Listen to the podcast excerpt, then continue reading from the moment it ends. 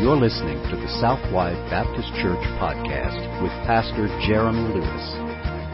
At Southwide Baptist Church, our mission is to boldly proclaim the gospel of Jesus Christ and thereby lead people to worship God authentically, connect in biblical community, grow in Christian maturity, and multiply disciples and churches both locally and globally. For more information about our church, please visit www.southwidebaptist.com. Now let's join Pastor Jeremy for today's message. Picture of the tongue in the life of the church and how it can start a great fire and destroy many things.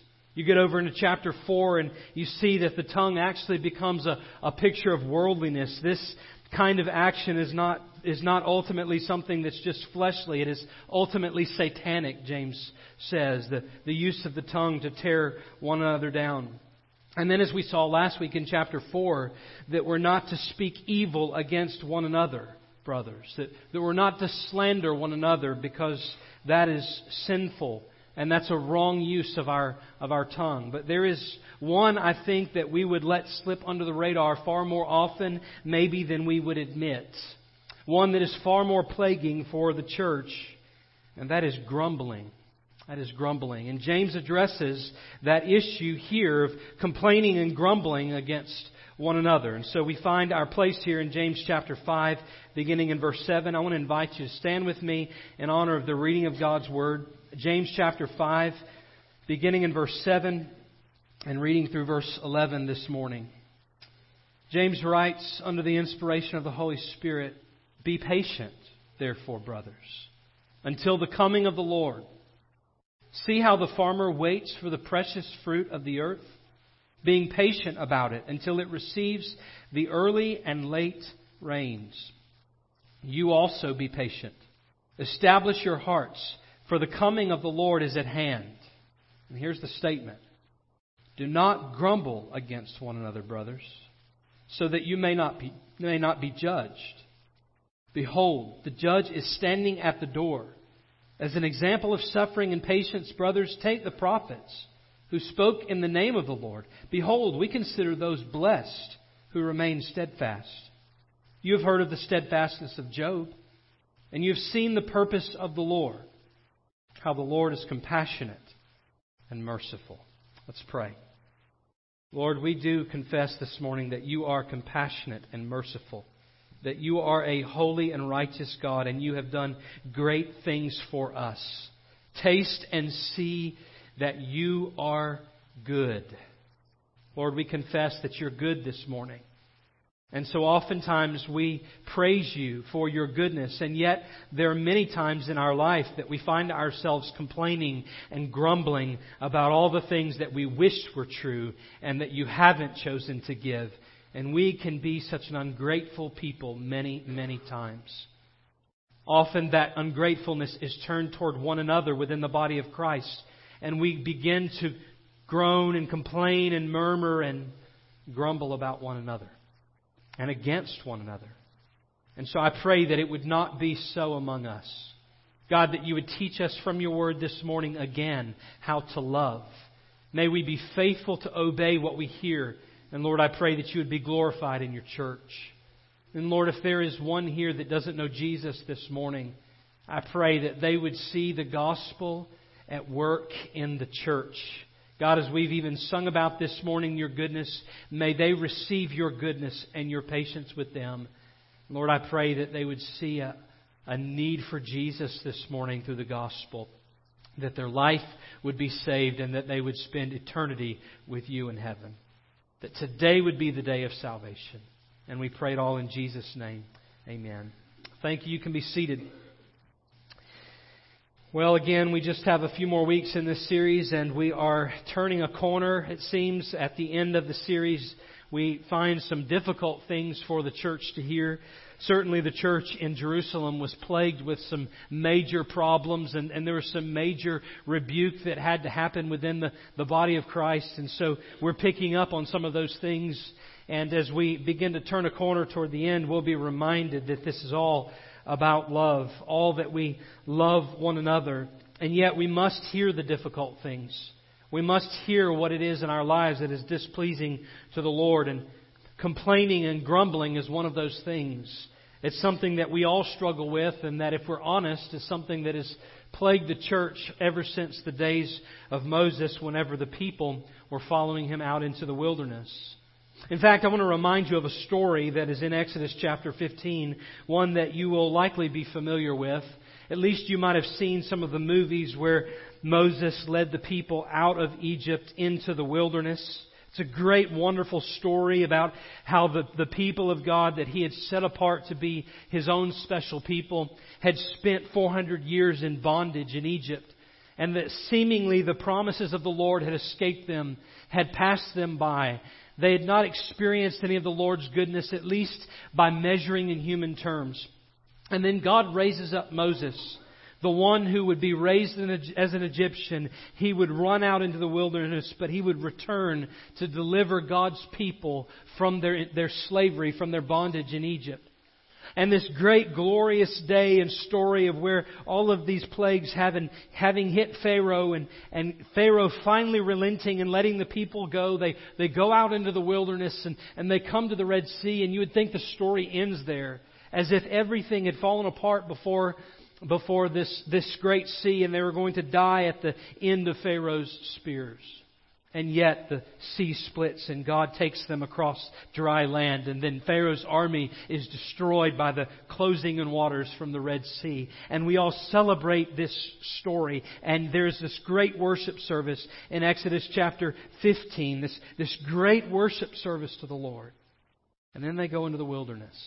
And almost immediately, this is what you find. Exodus 16 and verse 22 Then Moses made Israel set out from the Red Sea, and they went into the wilderness of Shur. They went three days into the, in the wilderness and found no water. And listen to what happened. When they came to Marah, they could not drink the water of Marah because it was bitter. Therefore, it was named Marah. And the people grumbled against Moses, saying, What shall we drink? You would think that after God had done a great thing for them, that they would have been in a worshipful mood, a worshipful tone, and yet they immediately begin to grumble. I asked you a question at the beginning of the message today, and that is, if God is so good, why then do we go on complaining? And I think that the answer to that is because we are so quick to forget how good God actually is. And so they did. You get into Exodus chapter 15. They sent out from, set out from Elim. And all the congregation of the people of Israel came to the wilderness of Sin, which is between Elim and Sinai. And on the fifteenth day of the second month after they departed from the land of Egypt, and the whole congregation, listen to this, the whole congregation of the people of Israel grumbled against Moses and Aaron in the wilderness. And the people of Israel said to them, Would that we have, had died by the hand of the Lord in the land of Egypt, when we sat by the, when we sat by the meat pots and ate bread to the full. For you have brought us out into the wilderness to kill this whole assembly with hunger. So they remembered the goodness of God in the land of Egypt, and yet here they were in the wilderness and had so quickly forgotten how good God was, and they began to grumble and complain. You see, when things get hard, or maybe when things don't turn out as we expected them to turn out, we tend to take out, take out our frustration on those around us, don't we? We tend to grumble and complain about maybe it's leadership or maybe it's the people around us or maybe it's family or friends. We tend to grumble when things don't turn out the way that we would have wanted them to. And we quickly forget the goodness of God. We have very little concern for the will of God, and we tend to grow frustrated and bitter. And as a result, we grumble and complain about all the things that didn't meet our expectations. And oftentimes, the grumbling and the complaining, though wrong in the first place, becomes misdirected because we, get, we tend to grumble against the people that really had no bearing on what it is that's caused our lack of contentment. Maybe they caused some of the things in our life, and many of the things in our life seem unjust, but at the end of the day, it is our own selfishness and our own lack of contentment that brings us to the point of grumbling. And that is the kind of situation that we find in James chapter 5. The church at Jerusalem, clearly they had been under suffering. We see that. James chapter 5, look at verse 10. As an example of suffering and patience, brothers, take the prophets. He's speaking to a people that are suffering. And, and if you read the text rightly, you really can't separate verses 1 through 6 from verses 7 through 11. It's really one entire thought. Most commentators would, would say that this seems as if James is speaking first to the rich to warn them about their oppression of the poor and, and all of their love of money.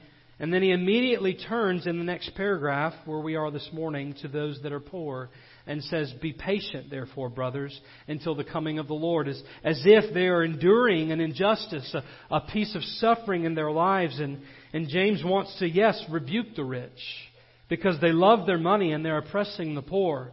But at the same time, the response of suffering Christians is given to this rich people for them to for them to often look at them and be bitter and complain and grumble that they have all the money and we don't have any money and that's not fair. And James tells those that are poor he says to them be careful because the same God that's going to judge those who are rich is there and is going to also judge you. Right there in the center of the text. You see it?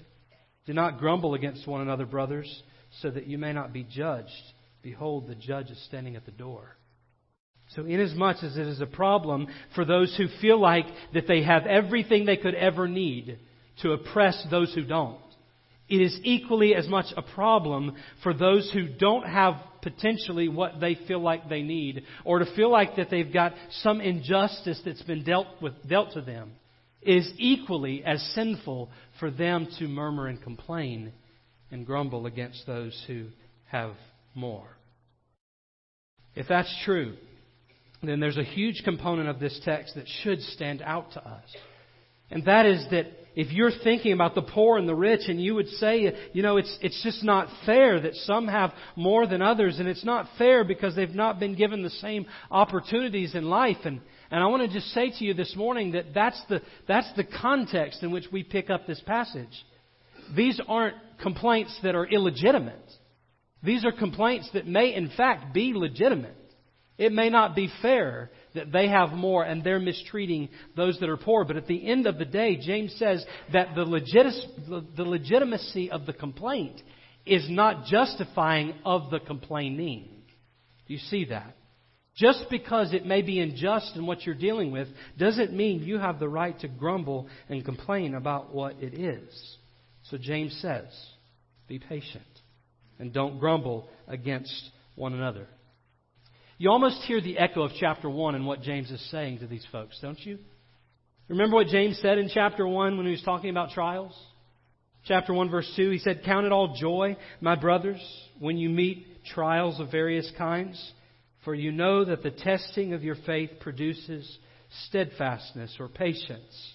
And let steadfastness have its full effect, that you may be perfect and complete, lacking in nothing. James says to these suffering believers who perhaps are dealing with some injustice in their life, he says to them, Be patient and don't grumble. The trial that you're enduring is working for your good. It is testing your faith and it is producing more patience. So be patient, therefore, and do not grumble about your life. And again, the same reason is given as it is given to the rich, that the judge is waiting at the door. God is there. God will do right in all the earth. God will make all wrongs right in His time. And so you be patient with your injustice and don't grumble.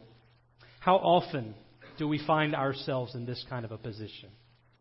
Where we've experienced some injustice in our life and we think that that's just not fair. I, I can't believe this is happening to me. Why would God allow this to happen to me? And we're so quick to forget the goodness of God, aren't we? We're so quick to count all of our blessings, to count it all joy, We're so quick to forget what God has done in our life. And we're blinded to the purposes of God in our life. And, and we see suffering as something to move past and to get beyond. Oftentimes we grumble about the things that we simply don't like or the things that don't fit into our preferences. Many times, like the children of Israel and like the people in Jerusalem, we want to view others as the source of our pain and as the problem in our life, and so we grumble about them because they've brought this thing into our life. And James says that's not who we are as Christians. It's not who we are. We're to be patient. And I want to really press into this because oftentimes we see these things in our life as some, some cause, something has caused this in our life. Maybe, maybe we've done something wrong and so God has brought discipline in our lives and, and sometimes that may be true. Or sometimes we, we think that these things come into our lives in order to test that our faith is genuine, and, and that's all there is to it. It's just one of these things that's a, a temporary uh, thing to be avoided or to look past. But in reality, if, if, the, if the trial in our life, if the injustice in our life is there and it's producing in us patience, if it's doing something on our behalf, then, then this trial, this injustice is not something to grumble about. It's actually something to embrace for the glory of God. Something to, to long for and desire because God would do something so gracious in our lives. What God is saying to you this morning and what he's saying to me through his word is that God is ultimately sovereign over our lives. And everything he does. Behold, the judge is standing at the door. Everything he does is for our good. And so everything he does is good. God is good all the time. And all the time, God is good. And so we believe that. And so, what is it that we do as believers as a result? The, simple fact this morning is that we are to be patient, trust in God, and stop grumbling at one another. Be patient and trust in God and stop grumbling at one another. Three different times James says patience. Verse 7, verse 8, and verse 10. And then he says these words Establish your hearts and what he means is our hearts are so prone to go with our emotions, to run off with us, to carry us off when we just can't handle it anymore, or when that wasn't fair, or when it's too painful and we can no longer bear it, or when we're worried about all of the things that could happen because this has happened, and our anxiety just totally consumes us. We're to be reminded to establish our hearts. In other words, a heart that is so quickly, quickly or is so quick to run away and to chase after our emotions. Establish them. Trust in God. And he uses the word brother, reminding us that we're not alone. We are among Christian brothers. We are among the church. And so we're to trust in God and to be patient and stop grumbling against one another. By the way, this flies so in the face of the American way, doesn't it? This is a part of biblical Christianity that, that is so counter what we experience in America. We, we have the right to protest, and, and so we almost even take up arms in order to protest the things we don't like. And in one sense, that's, it's an okay thing to, to protest, but, but when we come into the body of Christ and, and there's one thing or two things we don't like, we rise up and protest and build an army against it, and it is a dangerous thing that divides the church. James, James doesn't give us that freedom. James says that, that there is a right way to handle those things. We should be slow to speak and we should be quick to hear. We should be slow to wrath. There's a lot of instruction that James gives. There's a, a need for us to confront one another whenever there's a problem. That's at the end of James 5. But at the end of the day, the, the goal is not to protest. You don't have the right to protest in the kingdom of God. There is one and only one way that we live our lives, and it is this right here. And this book doesn't give us the freedom to grumble against one another. And by the way, if, if that's what we resort to, we are less and less and less like our Savior. Philippians chapter 2 deals with Jesus and the example that he set for us And the command right after he says to let this mind be in you, which is also in Christ Jesus, who humbled himself even to the point of death, death on a cross. That whole passage, right after that passage is do all things without grumbling or disputing. That's a verse that gets talked a lot about in my house. do all things without grumbling or disputing. So what does James tell us in how to avoid grumbling? Because if you don't do something, if you don't act, if you don't create some sort of preventative measures in your life to grumbling, you will quickly fall into that trap about grumbling toward one another, grumbling against one another. It's real easy to talk about all the things that you don't like. So what does James say is the antidote? Well, he's already mentioned it. Patience. Patience. But patience in three specific ways that we see in the passage. Number one, be patient through fruitless labor. Be patient through fruitless labor. So he says in the first verse of our passage this morning, verse 7, Be patient, therefore, brothers, until the coming of the Lord. Then he gives this illustration. See how the farmer waits for the precious fruit of the earth, being patient about it until it receives the early and the late rains. So what is he saying? Well, anybody that knows anything about farming, and I don't know much, but I know this, that the rain has to come in order for the crops to grow. And if you're going to do some work, then sometimes you're going to have to be a little patient as a farmer.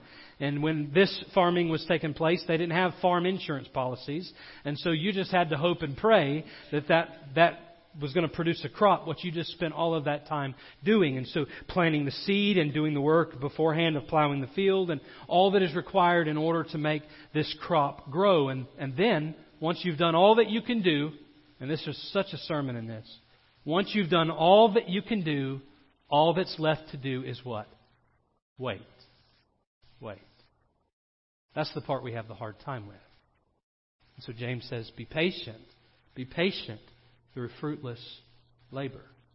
How many of you have ever been at the place in your life where you've done everything you can do and it seems like nothing came out of it? Anybody been there?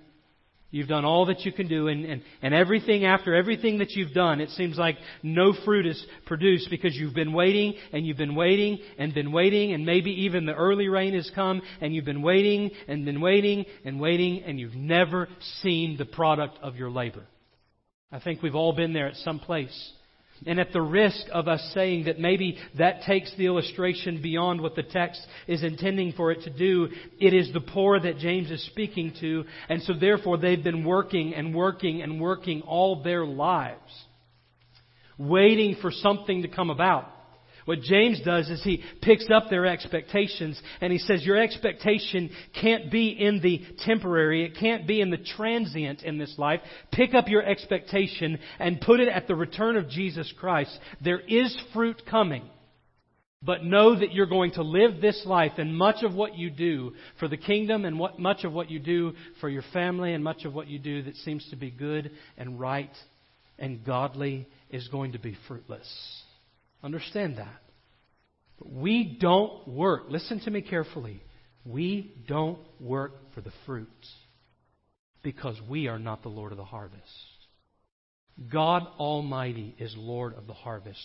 We plant and we plow and we water. And we plant and we plow and we water. And we wait on God to produce the fruits.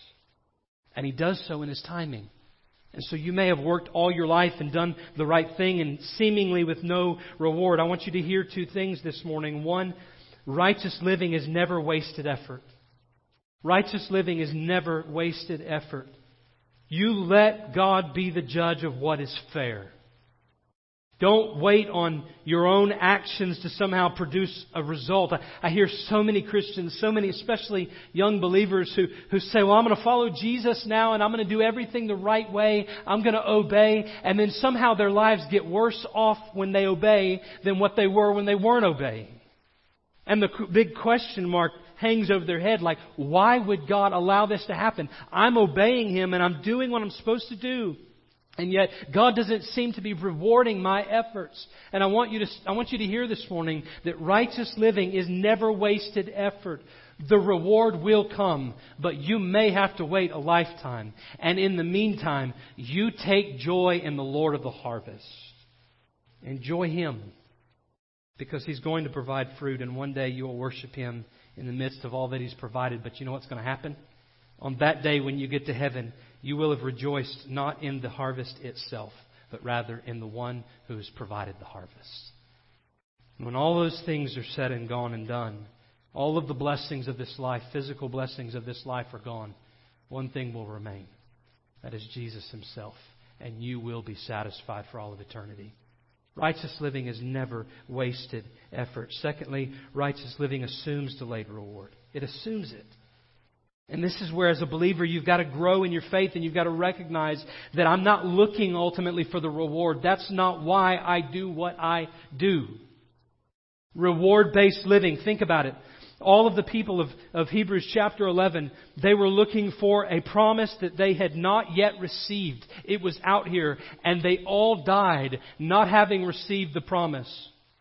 Hebrews 12 begins, So we, therefore, since we are surrounded by such a great cloud of witnesses, let us run the race with endurance, looking unto Jesus, the author and the finisher of our, of our faith, who, for the joy that was set before him, endured the cross, despising the shame, and has sat down at the right hand of the throne of God. We look to Jesus for our reward. Jesus is the one. He is the substance of all of God's promises. All of God's promises are yes and amen. What? In Christ. Christ is our satisfaction. And so righteous living assumes I'm not going to get my reward yet, but my reward is coming, and I'm good with that. Righteous living assumes delayed reward. So be patient, even through fruitless labor. Whenever you realize that the reward is delayed and that your, your righteous living is not wasted effort, you will not have anything to complain about because your expectations will be fully met. Fully met. Secondly, be patient for the coming Savior. Be patient for the coming Savior. So, this is what he said. And I don't know about you, but this is the part of the text that stirs me up the very most. Because this life is something I want to walk away from ultimately. I'm not satisfied here. I want to be with Jesus one day. That's what I long for.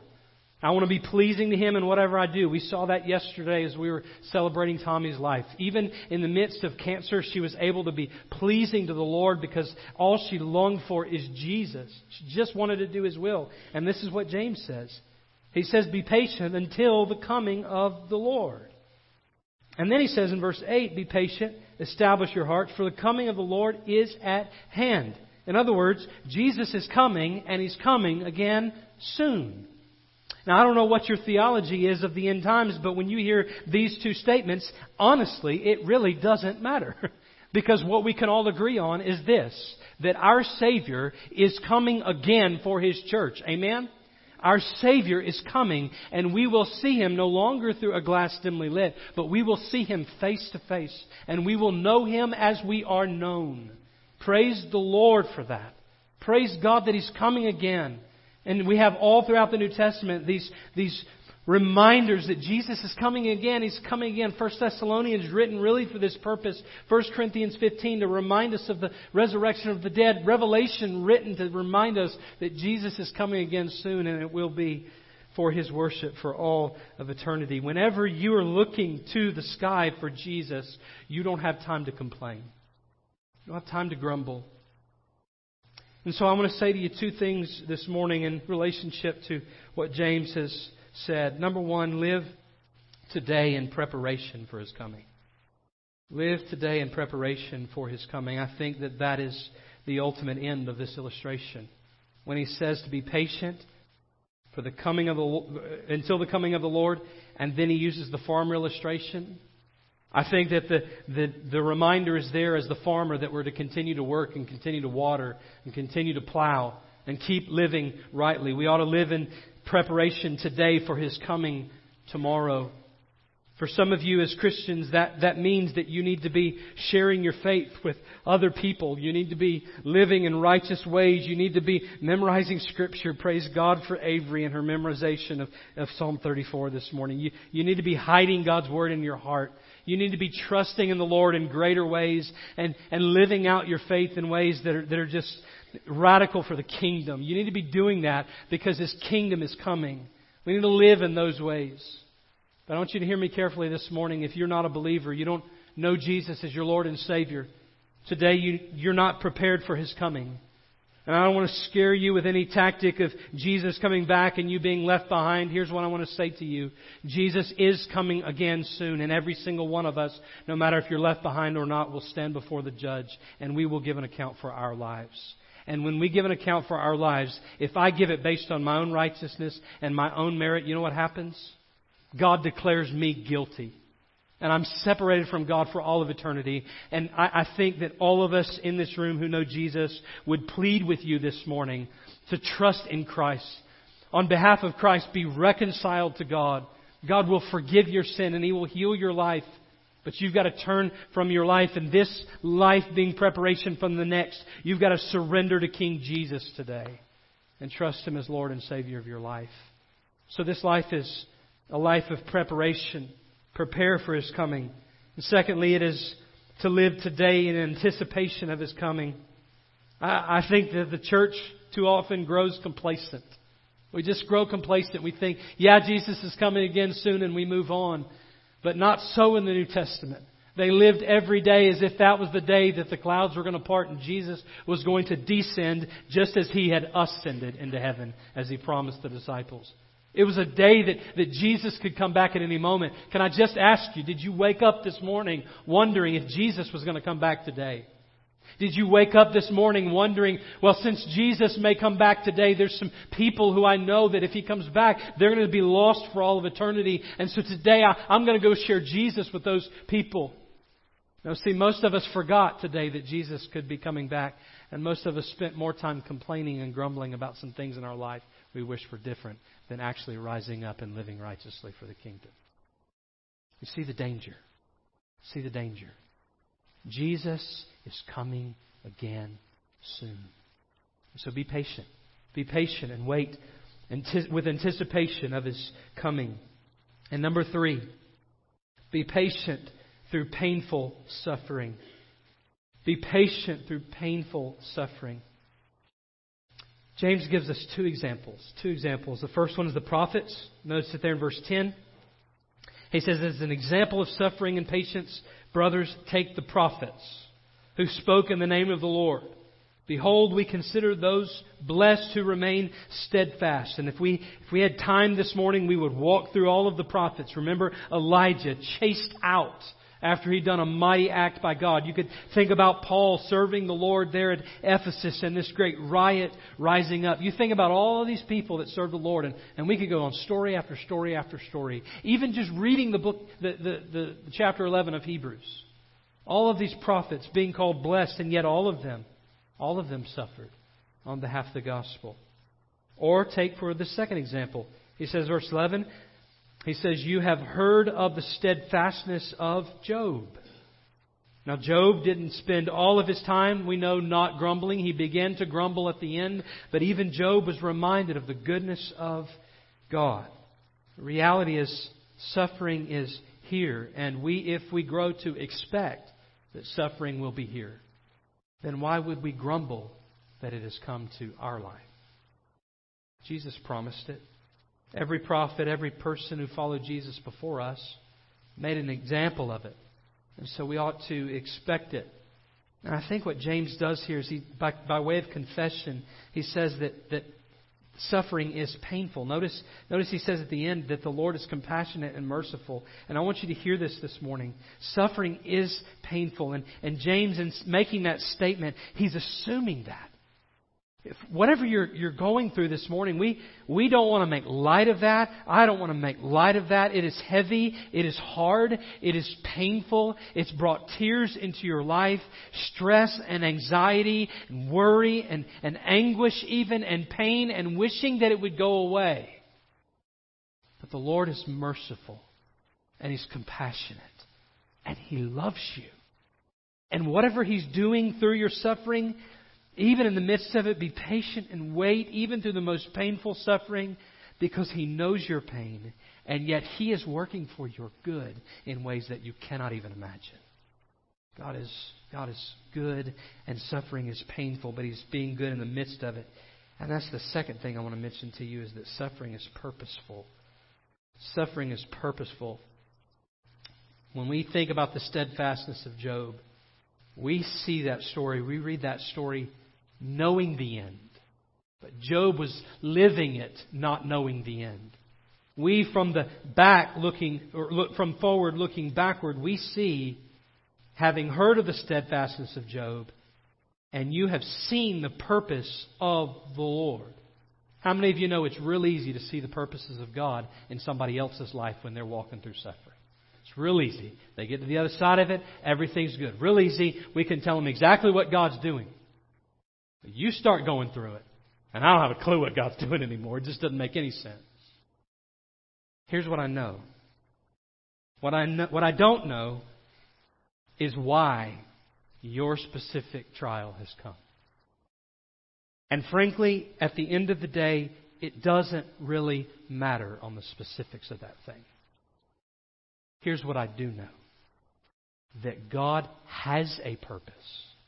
And his ultimate purpose is growing you and shaping you into the image of Jesus. And if that suffering and that trial brings it, yes, it's painful. And no, you are not alone. He's compassionate and merciful because he is working for your good in the middle of it. And the end result of it will be fruit. So you be patient. You be patient. There's nothing to grumble about whenever that is true.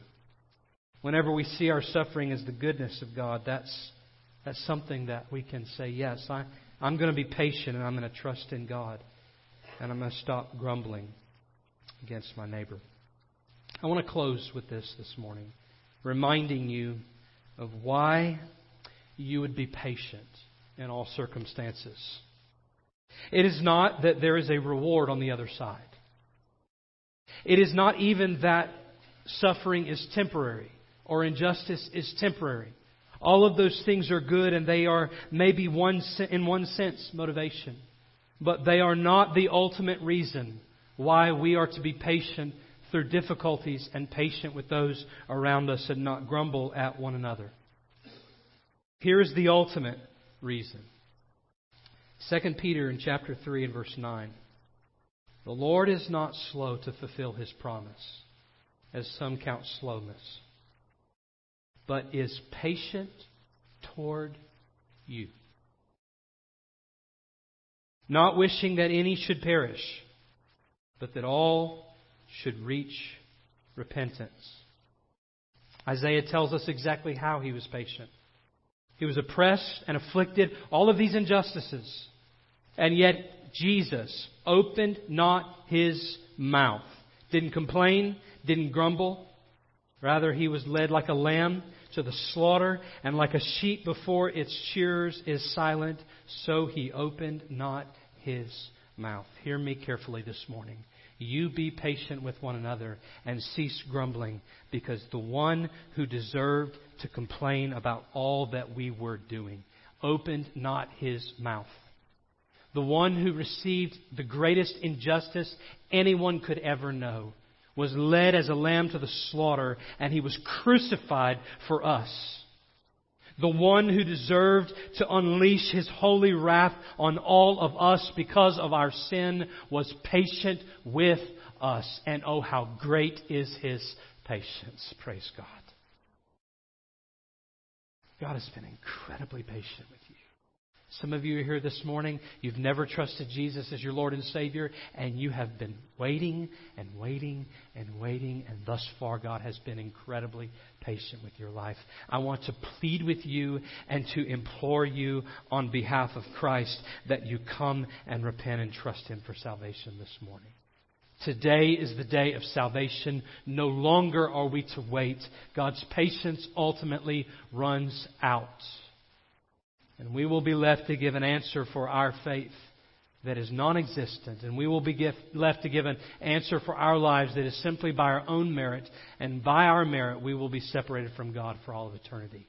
And so this morning, you trust Christ by faith. In just a few minutes, when we stand, you step out of the place where you'll be standing, come down this aisle and say, Pastor, today, today I want to, I want to receive Jesus. I want to turn from my sin, and I'm thankful for God's patience with me. And, and would you help me? Would you help me? And that's that's all that needs to happen this morning. We'll help you. We'll show you what it means to follow Jesus with your life. There's others in this room, you've not been patient with one another. You've been complaining a whole lot, grumbling a whole lot, and maybe even about some specific people. And you need to go to them this morning, and you need to turn from that. You need to confess your sin, and you need to repent. So every head bowed, every eye closed, all across the room, I want to invite you to stand all across this place, and I'm going to pray and our invitation will begin. Debbie's going to begin playing I Surrender All, and that's what we want to do this morning is surrender all to Jesus. Lord, I pray that you would have your way in this place and that we would submit to you with our lives. God, may our grumbling lips be silent, and may we praise and praise only for all that you have done in our lives. And I ask it in Jesus' name. Amen. You come as Debbie plays. You've been listening to the Southwide Baptist Church podcast with Pastor Jeremy Lewis. For more information about our church, please visit www.southwidebaptist.com. We also invite you to connect with us on Facebook, Twitter, or Instagram by searching for Southwide BC. Thank you for listening, and may you continue to worship connect, grow, and multiply as you follow Jesus Christ.